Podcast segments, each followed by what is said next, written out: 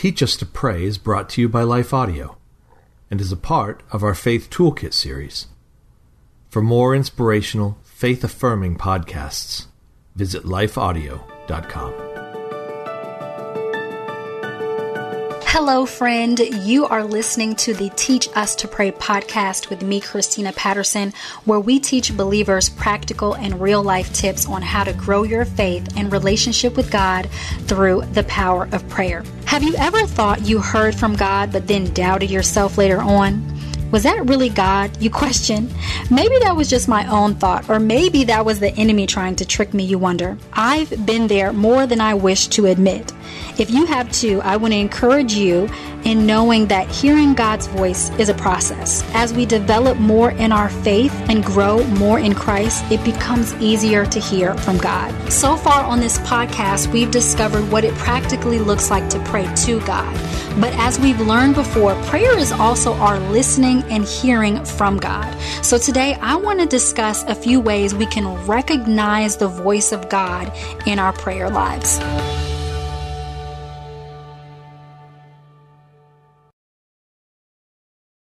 The first thing we must understand when it comes to hearing from God is that God's voice brings peace.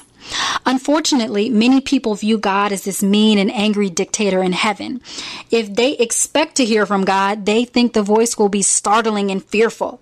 However, one thing I've learned about hearing from God is that God's voice always brings peace. A while ago, while I was praying at church, I asked God for guidance with the decision I needed to make. As I felt God move my heart in a particular way about the decision, I instantly felt my shoulders relax, my jaw unclench, and my breathing slowed down. Moving in this direction brought peace, and I knew God was directing me. Jesus is the Prince of Peace, as we read about in Isaiah chapter 6, verse 9, and his word will always lead to peace. God's word is going to align with his spirit in us if we're believers. So God's voice may bring tension to our flesh, but it will always bring peace to our souls. Next, when it comes to hearing from God, we must understand that God's voice will never contradict or conflict with what is in His written word. He will never tell us to sin or go against His commands. Anything that encourages you to do so is not God's voice. James chapter 1 verses 13 through 14 tells us, Let no one say when he is tempted, I am being tempted by God, for God cannot be tempted with evil and he himself tempts no one. But each person is tempted when he is lured and enticed by his own desire. When it comes to hearing from God, it is so important to know His Word because God is never going to say anything that is untrue or goes against what is in the Bible. So the more we read our Bibles and familiarize ourselves with His Word and truth, the more clearly we will know His voice and recognize when He is speaking to us. The next way we can recognize the voice of God is by understanding that God's voice does not bring confusion, but clarity. 1 Corinthians chapter 14 verses 33 tells us, For God is not the author of confusion, but of peace. A word from God can bring clarity and hushes all the other voices that bring doubt. Confusion is a tactic of the enemy. Clarity and discernment is a gift of the Holy Spirit to help us live the lives God is calling us to live, and a clear sign that we are hearing God's voice and no one else's. The next way to know if you've heard from God is to wait for the outcome. Because if a voice or a word is from God, it will come true. God's word is always true. There are many people out there who will tell you what God said about your life. But if it never comes true, then that was not from God because God is not a liar. Isaiah chapter 55 verse 11 says, So shall my word be that goes out from my mouth. It shall not return to me empty, but it shall accomplish that which I purpose and shall succeed in the thing for which I sent it. If God says something will happen, it will. While in college, I had people speak words over my life that they said were words from God. And those things never happened. Those people were speaking from themselves and not God because it never came true. This is why we must be careful who we listen to and who we allow to speak over our lives on God's behalf. It's important to know that God speaks to us individually. You don't need another person to hear from God. This is why He's given us His Word. This is why He's given us the Holy Spirit so that we can recognize His voice and hear from Him personally. This is why it's also important to have our own personal prayer lives where we can hear from God ourselves. Last, we can know we've heard from God when we see change in our lives and transformation of our hearts. When God speaks to us, we are motivated and empowered to change. God's word and his voice empowers and strengthens us to do the things and be the women we thought we never could. With his words, God created the heavens and the earth. Imagine what one word from God could do for your life. God is not like man. God will not shout and yell to get our attention. He doesn't need to.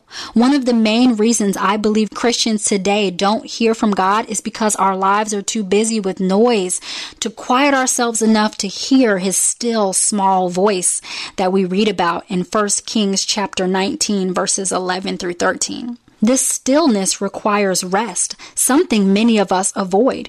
We trade stillness for rush and rest for more hurry. But it's not worth your peace. It's not worth missing a word from God. Work is good and work is a gift from God.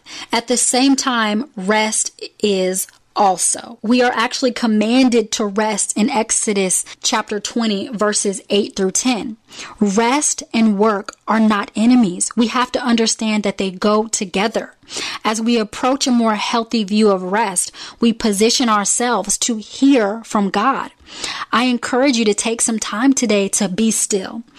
Put your phone down, turn off the computer, and let your soul rest. Turn off all the noise that may be drowning out God's voice and let Him speak to your soul. This gives us the space to hear from God.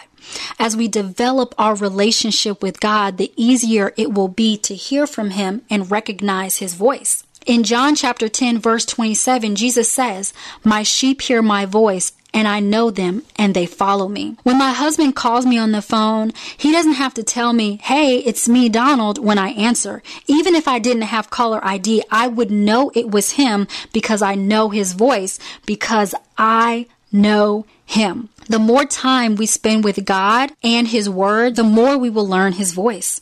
Now, this takes time and it's a process, as I've said, but each step you take towards growing your relationship with God is one step closer to hearing from Him more clearly and confidently recognizing His voice. We have so much more to talk about when it comes to prayer. So I hope that if you were encouraged by today's episode, you will share it with a friend and subscribe so that you don't miss any future episodes of the Teach Us to Pray podcast, where we'll continue to learn how, just like breathing, prayer can become a natural, consistent, and life giving part of our everyday lives. Until then, be sure to connect with me, Christina Patterson, at belovedwomen.org and check out the show notes in today's episode to download my free prayer guide to help you put into practice the powerful habit of prayer. Thank you so much for taking time to listen today. God bless you, and I'll talk to you in the next episode.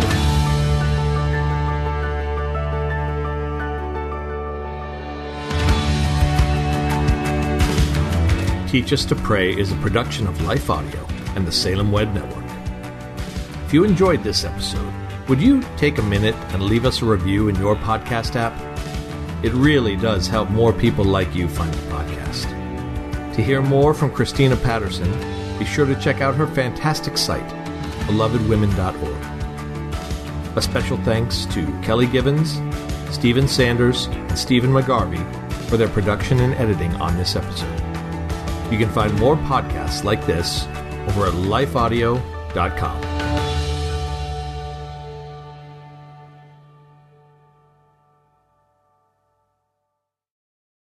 Hey there, it's Nicole Unice from the How to Study the Bible podcast, and I'd love to invite you to join us as we weekly discover a passage of God's Word together. From beginning to end, from principles to practicals, we are here to make sure that God's Word is powerful and relevant to your life. If that sounds like something you're looking for, I would love to invite you to subscribe. You can go to lifeaudio.com and search How to Study the Bible, and we'll see you there.